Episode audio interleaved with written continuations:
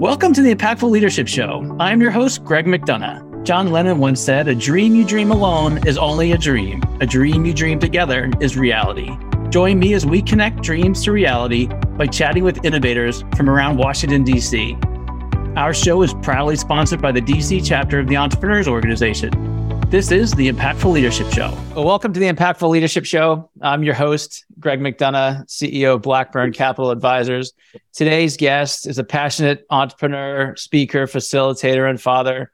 And I'd also say a good, good friend of mine. In fact, the last time I saw this guest, we were on a road trip coming back from a conference, and uh, we stopped by Fuddruckers to get a hamburger and some wedge fries and something I've craved ever since I was a kid. And if any of you out there listening are in my age group and craving Fuddruckers, do not go. It is not the same experience as I had as a child.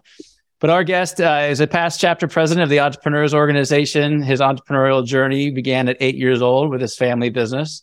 He's the founder and facilitator for the Painted Picture, CEO and founder of Omnae. Please welcome Dan Lionello. Welcome, Dan. Thanks very much, Greg. Appreciate the invite. And My you know, you, you did upsell that Fuddruckers pretty darn good. Just saying. I, I, owe you another one for sure. I'm looking forward to it. well, as you know, Dan, our podcast is about leadership. And my favorite question to ask my guests is tell me about some misconceptions in leadership. Yeah, um, there's a couple that come to mind, Greg. Uh, the first, you know, it's this idea that if it's to be, it's up to me. Uh, it's kind of the superhero complex. Uh, another would be the fact that, um, you know, virtually all of us, when we first started businesses, we're accidental entrepreneurs. Mm. We don't know it all. As a matter of fact, we barely know anything at that point in time. And so, you know, the imposter syndrome kicks in because of that. And it's interesting becoming mindful of how we can manage it over time. Uh, and the last um, is really the three roles of an entrepreneur. Most don't understand when it starts that the three roles are being an employee, you know, a leader and visionary, but also an owner. And you have to literally put on all three different hats in order to navigate your way through the waters that you're pointing your boat down. Yeah, that, that's exactly right. And, and they're different hats at different times. And sometimes it's a mixture of yes. those hats. Uh, sometimes so they're conflicting. Yeah, certainly. Yes. So let's take take those misconceptions in reverse order and dig in yep. a little bit deeper into that one where you know as, as, you just mentioned we've got three different hats. We got the employee we got the leader and we got an owner. Mm-hmm. dig in a little bit deeper between the differences of those three and how they conflict at times. Well it's interesting. I mean the employee is the one that's doing the work. Uh, whatever that work or job description might be as you've chosen it at the beginning or as time goes on. Um, and interestingly enough giving yourself permission to change your job description in order to fit where it is you want to go versus where you've been. Um, I, I, often tell the story of one of my customers a few years ago. They had about 250 employees and there were three founders. Um, also, all three were owners and all three were part of the leadership. But one of the three did not like the stress and the feeling of being in that role of leadership. He just didn't, it didn't sit with him well. So he actually chose to become a, a draftsman within the organization. So his salary for being an employee was based on what you would normally pay a draftsman. While the other two founders, their salary was based on the fact that one was CEO and one was COO of the company, um, which were completely different numbers. But they they were all okay with it because it served him personally. Hmm. Um, and of course, all three were owners, so they each had equal responsibility at the ownership level, making decisions at the high, high level for cash legal issues. Um, however, the third person did not get involved at all in vision, strategy, management of employees, or any of those things. So it was a clear definer of, of the difference between those roles. So, you know, as an employee, you got to do, you got to perform, you got to create value in that level. Um, when you're a leader, visionary manager, it's learning to delegate. Um, and one of the biggest things is learning to take time to let your mind clear mm. and allow yourself to, to do the learning, the reading, uh, the thinking uh, to determine strategy and vision for your company. And lastly, as an owner, uh, you know, it's, it's incumbent upon you to create the highest value you can for the shareholders, which is you. So now we have to make decisions at that level in terms of, um, uh, you know, in terms of making, you know, making decisions that will, as an owner, make the value of the asset and think of it as an asset grow, uh, grow, assuming that's what you want the asset to do. Um, but a lot of people in entrepreneurship will um, kind of buy themselves a job. So you might get um, a little higher annual salary. Um, you will you will potentially have potentially have better uh, control of your schedule and and how you use your time. Um, but if you are if you're st- if you're in the business and having to perform in order for it to um, generate revenue uh, at a at an operational or a hands-on level, it will reduce your your ability to increase the value of the asset uh, in that role. That, that's very well said. You know, thinking about the story you shared amongst the three founders, um, I suspect they didn't jump into those roles or understanding those lines initially when they founded that business. Uh, were you part of that journey or, or, watched that journey as they all came together to start it? And then they realized that hey i'm better over here and you're better over there. Because that's very rare i find in our community especially amongst founders that somebody says you know what? I want to be a draftsman and thank you very much. You know it was interesting because the you know when when they started the business they didn't have any idea that this was going to be an issue right? And so as as it grew and they grew um, the one person was, and, and, and this is something I, I talk about a lot is awareness, you know, being aware of what's going on in your body, of how you're thinking and, and excuse me, what you're thinking and how you're feeling. And if you can become aware enough and then understand that there's misalignment and then put the ego aside and have conversations, true, heartfelt, safe, deep conversations about how you feel with the others and it's just essentially what happened was rather than creating conflict and having them implode in one way or another, they were able to have conversations that were deep enough to understand what was going on.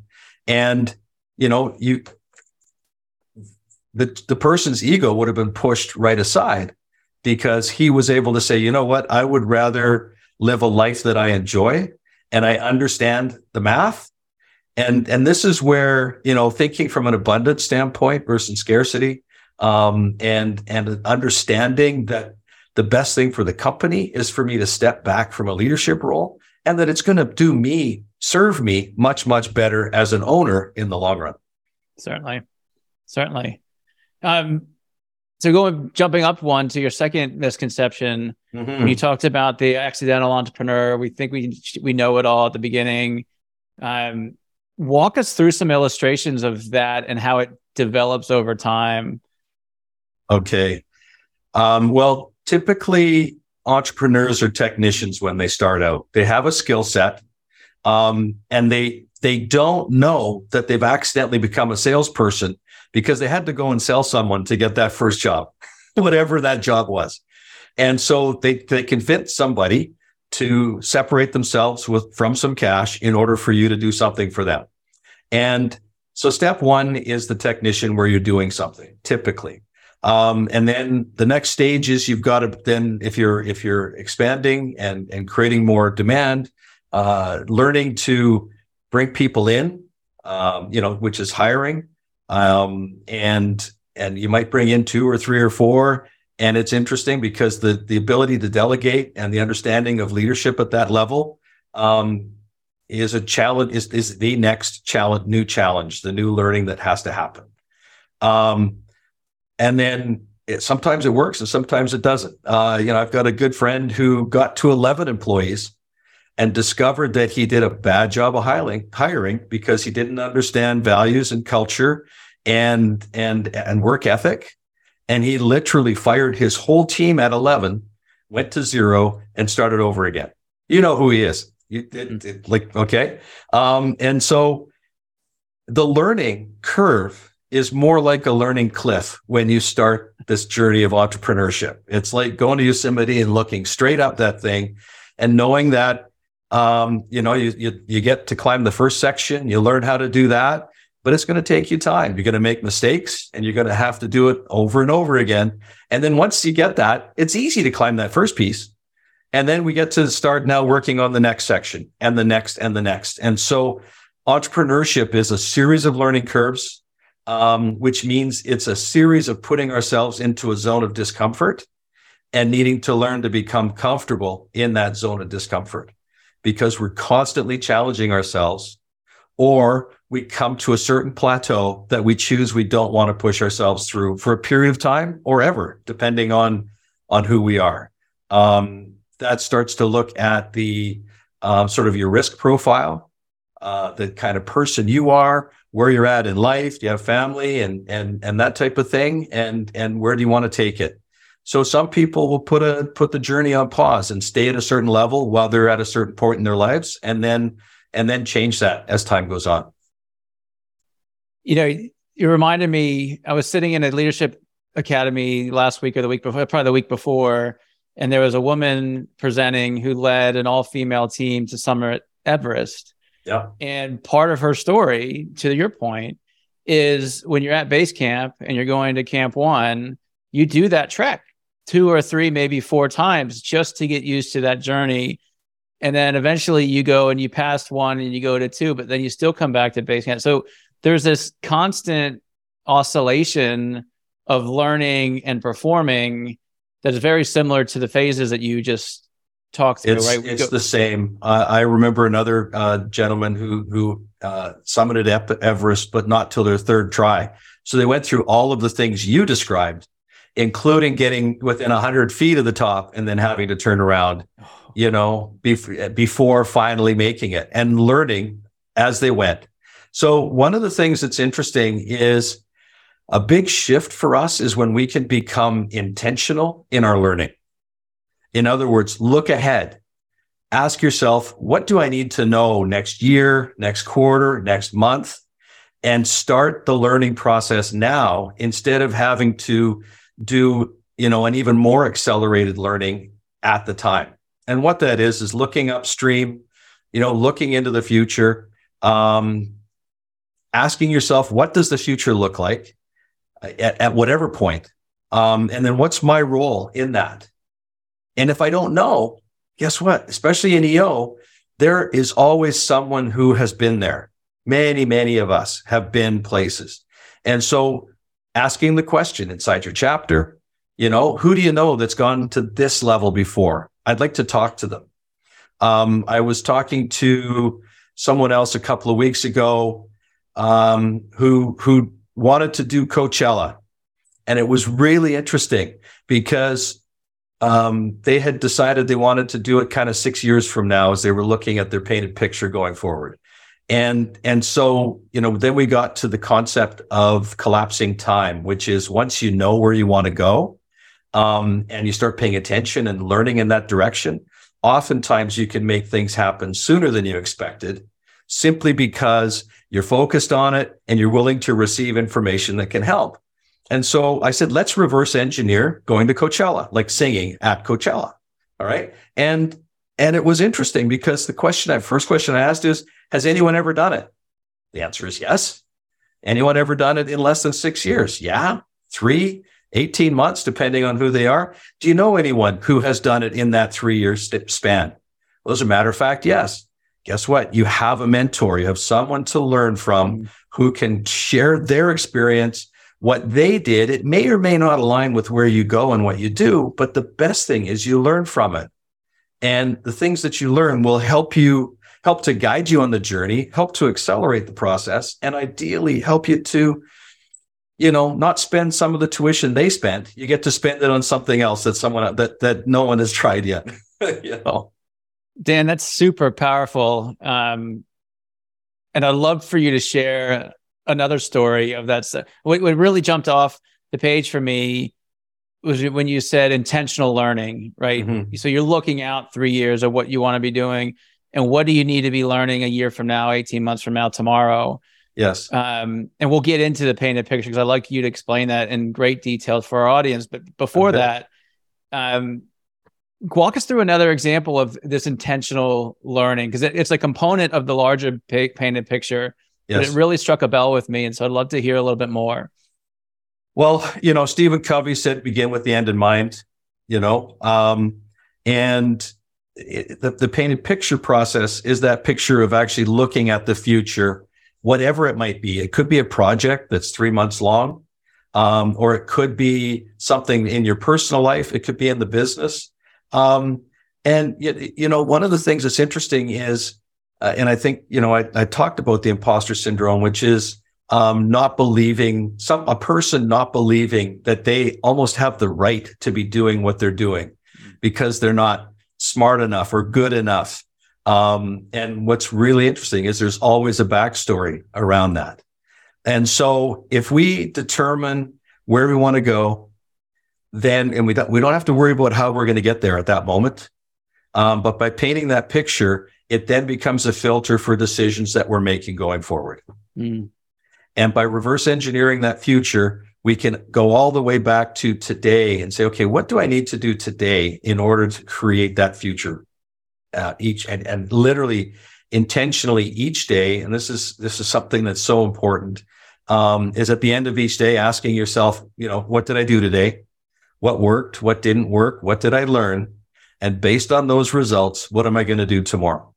Mm. So you can do that for a day, a week, a month, a quarter, a year, and actually taking the time. So, you know, it, it um, I'll, I'll never forget. There was one conversation I had with someone, uh, yeah, another EO, or and, and, and, um, he said, you know, I go on holidays and I come back and 80% of what I did when I was in the built in the, in the office got done.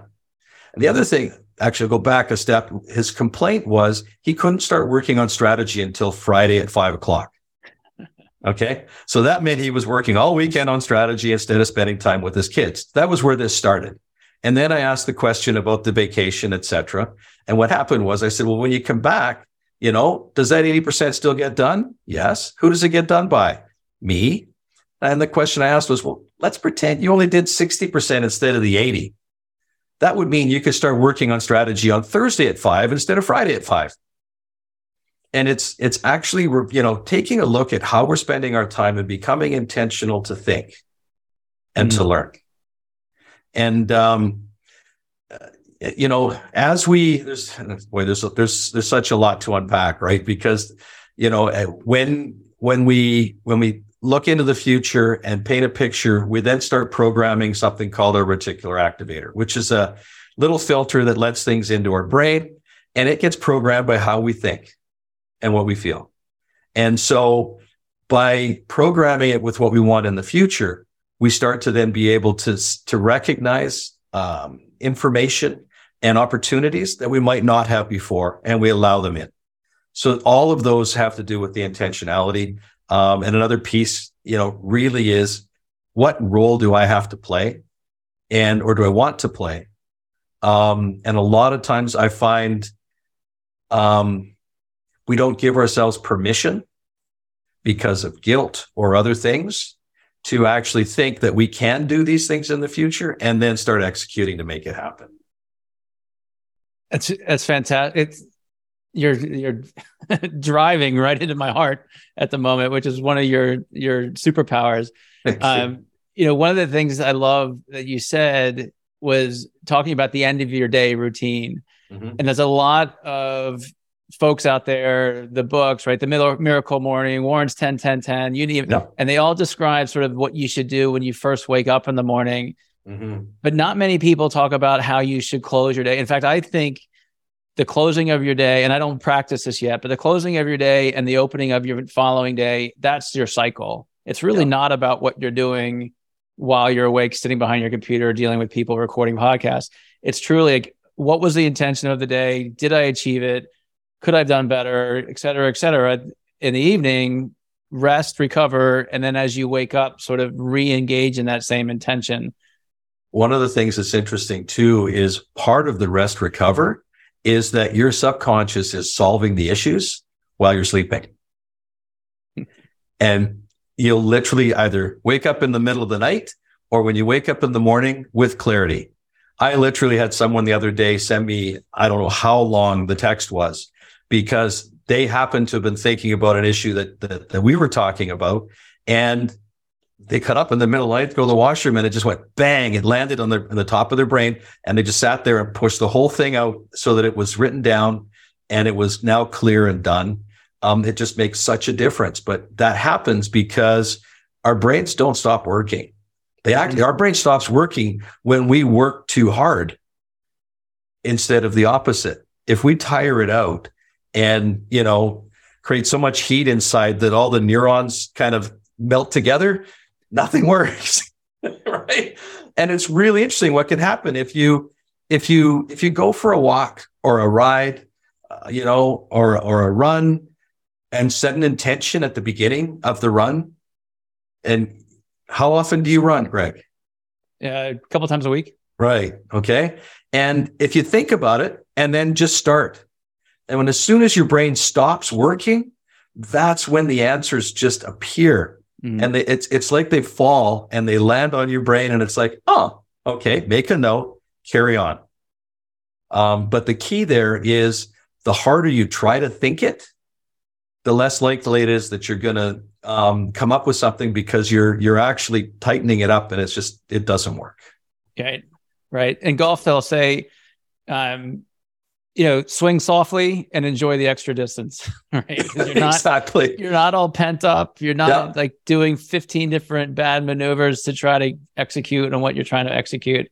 Yes. Um, I love that. I wrote down sleep more and work less. Uh, that's fantastic. So, Dan, let's talk about your discovery of the painted picture process, and then after that, we'll get into your background and how you can how you got to where you are and, and your journey. Uh-huh. Um, you know, I've been through your facilitation now. I think three different times, including a one-on-one coaching, which is amazing, and, and it's still in the top of my drawer. And I re- I look to it periodically. I, w- I wish it was a daily habit, but we'll get there. You know, we went from annual to quarterly, so that's progress.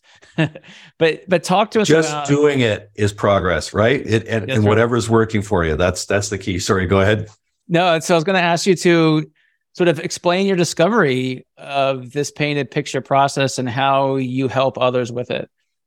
Well, I um I was part of a forum, still am, but uh, you know Brian Scudamore from Got Junk, uh, Cameron Herold were in the forum, uh, and and uh, by happenstance, there was another uh, German Swiss German Swiss engineer, Swiss German engineer, I should say, that uh, that's very pragmatic. And Brian was looking for a way to grow his little junk business at the time, and he was complaining he couldn't figure it out.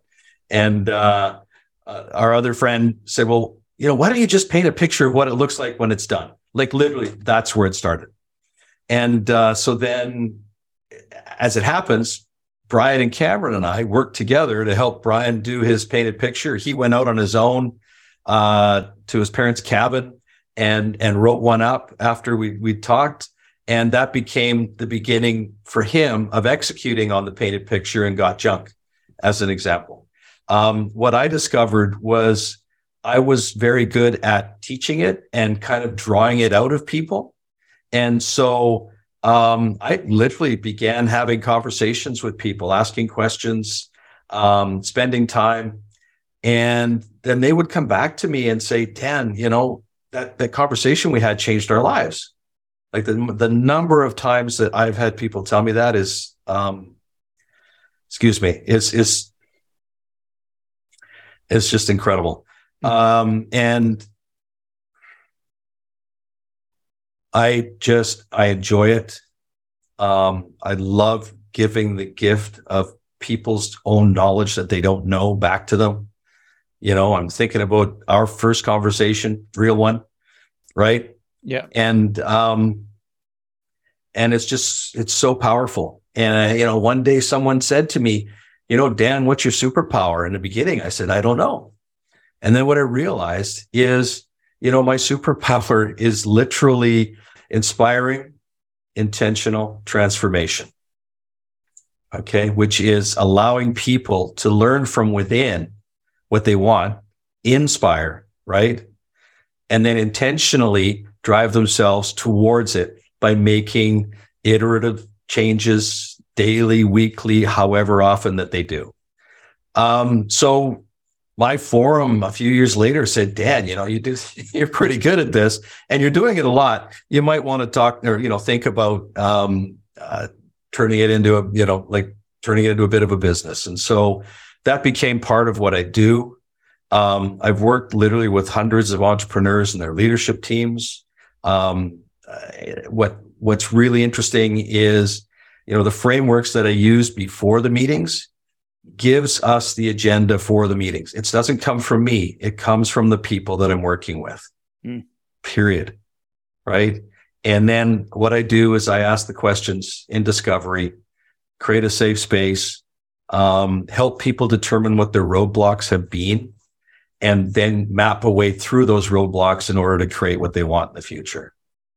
Um, and literally, the number of times that I give people permission to give themselves permission is incredible.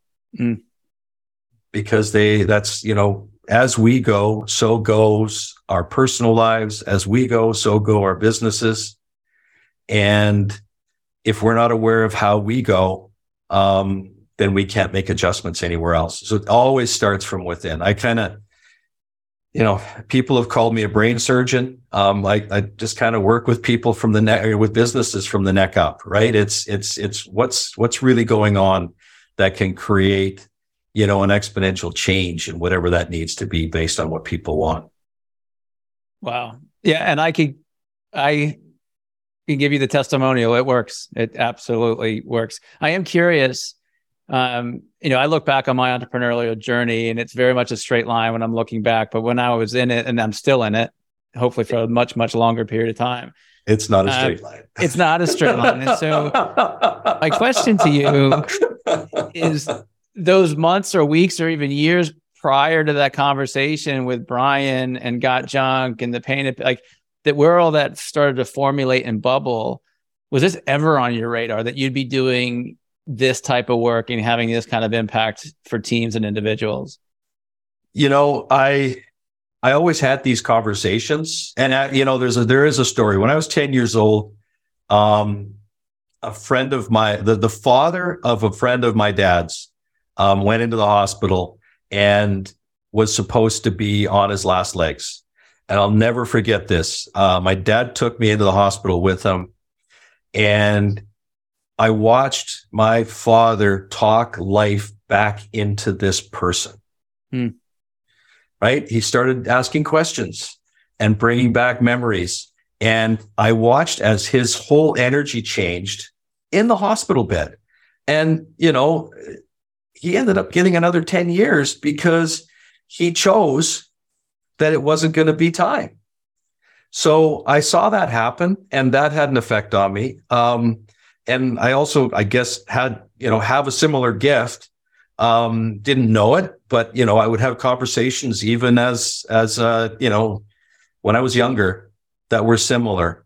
Um, where I learned, it's ironic. Where I really learned, or that it became apparent to me, was when I took the um, strategic planning training for um, for for boards to do in the very beginning. Mike Cato started this thing and I was one of the first guys who went down to Vegas and, and did the training. And it was like, oh, wow, I really enjoy doing this. I love facilitating. I love working with the people. I love asking questions and, and kind of solving the puzzles. And so that was the, the time that really pulled me, you know, pulled me out and showed me that, um, that it was a direction that I wanted to go in. So as I was painting the picture for myself, it became part of my painted picture. Mm-hmm. I want to be able to work with people, help them see their futures, learn what's holding them back and, and make their lives better as well. And so, you know, I just started doing it uh, as part of what I do.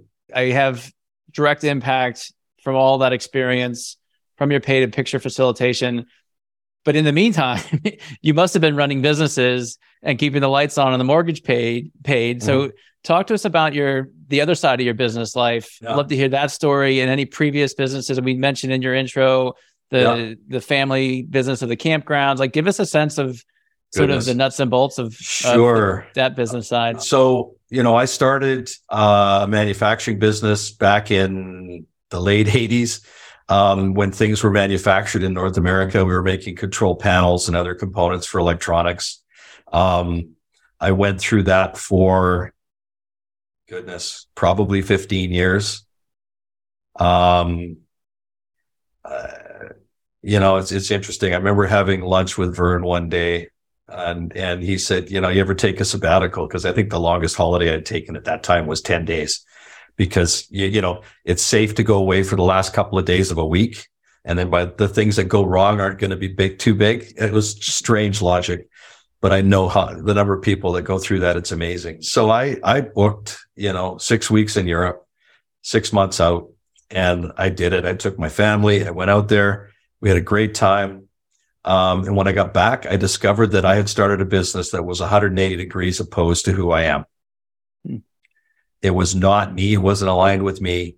Um, and I really sat down and said, okay, I need to paint a picture for myself okay, around what it is that that that I'm going to be doing professionally and in life. So um, it became, you know, the the picture became multiple sources of income.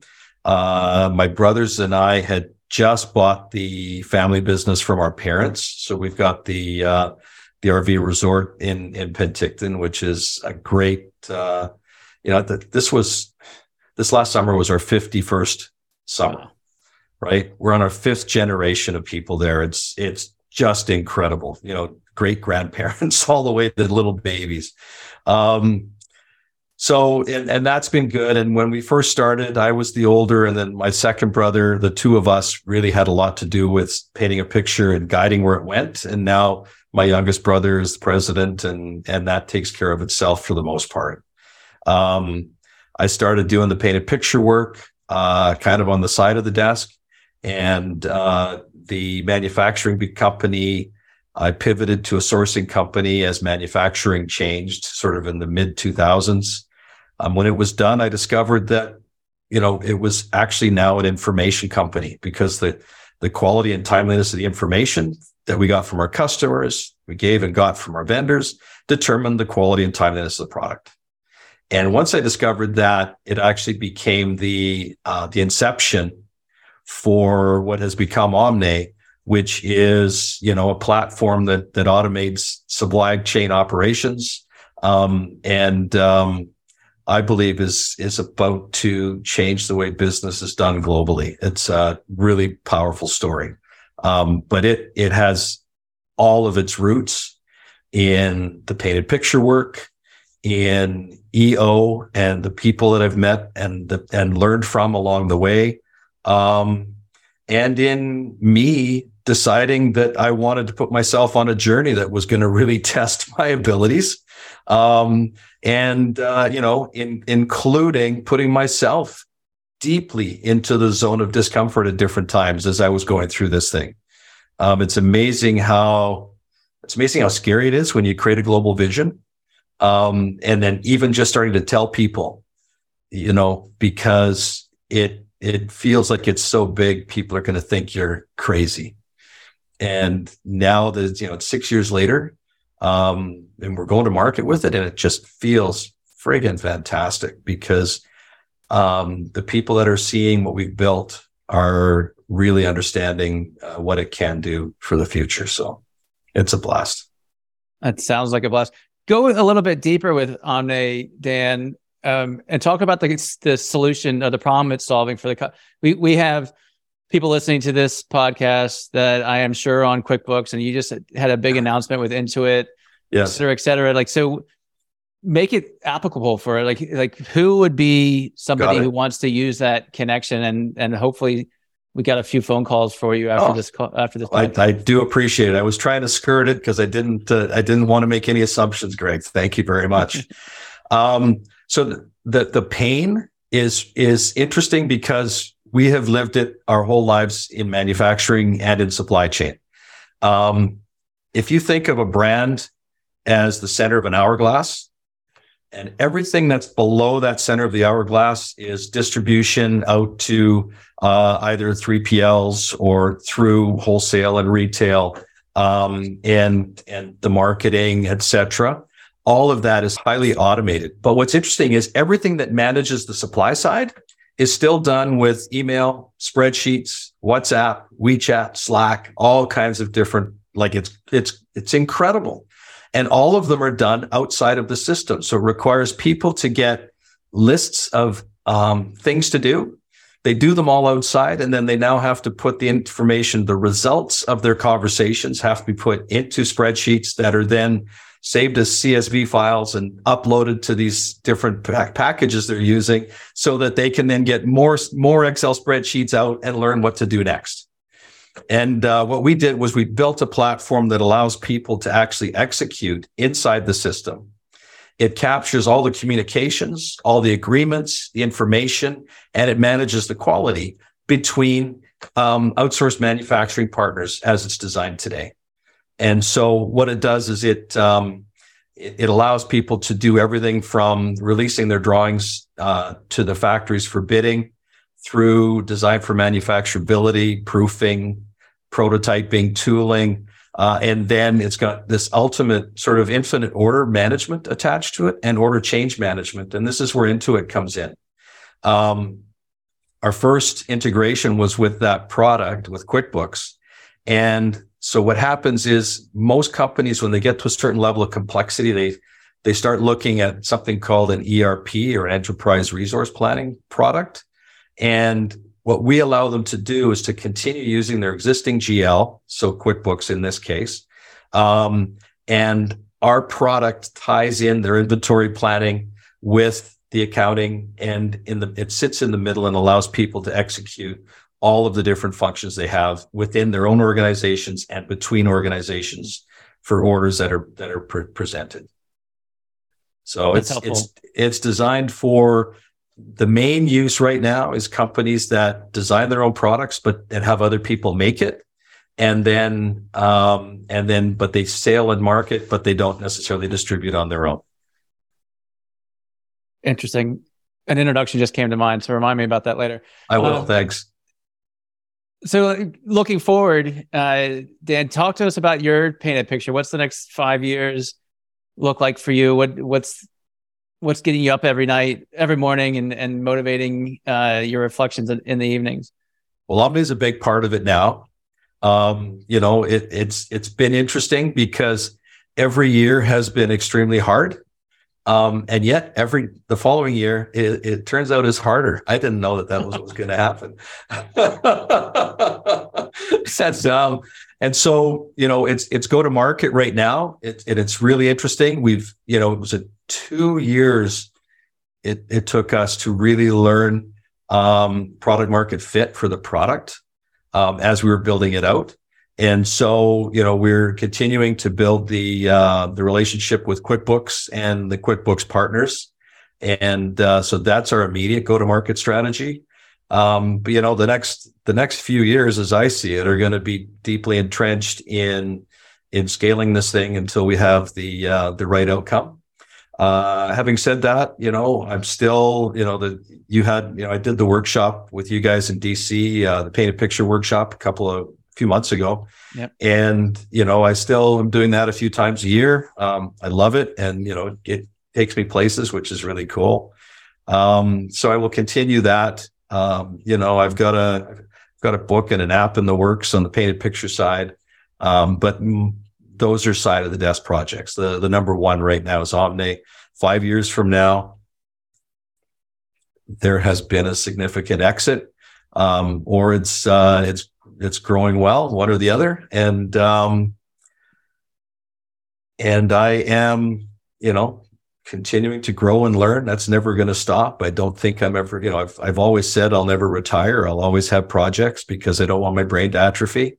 Um, so I will continue to work with, you know, younger or newer entrepreneurs uh, and um, and people that uh, you know, are having challenges that I'm able to help them with.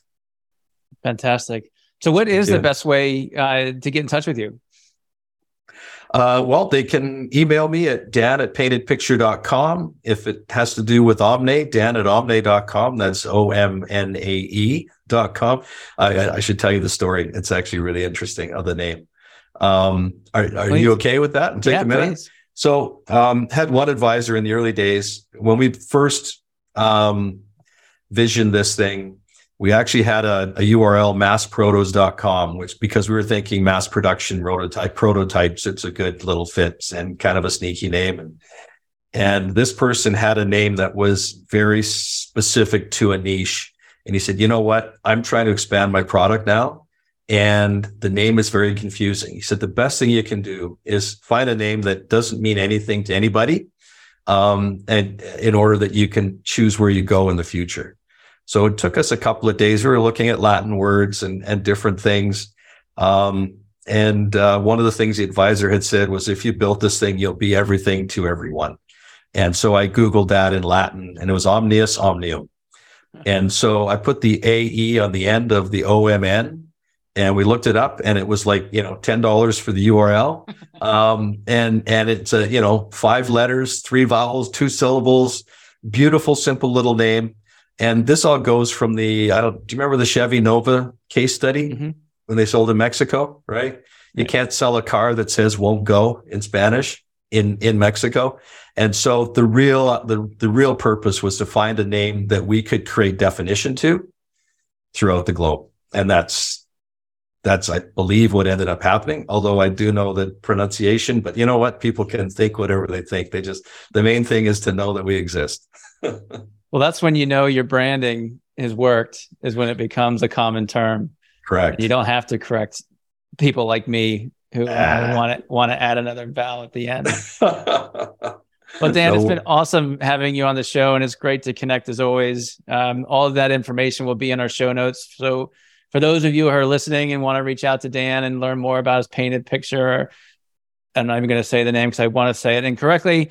Um, you know, please reach out. Reach out to the podcast. Reach you out can to Dan. It. Repeat after Omnae. me. Omnae. There we go. um, anyway, for- again, yeah. Thanks very much, Greg. I really appreciate you inviting me here. It's it's been it's been incredible. Thank you. It's been my pleasure. Thank you, Dan. And that's a wrap, my friends. Thank you for spending your time with me. For show notes and other episodes, visit us at impactfulleadershipshow.com. One last food for thought walk on with hope in your heart, and you'll never walk alone.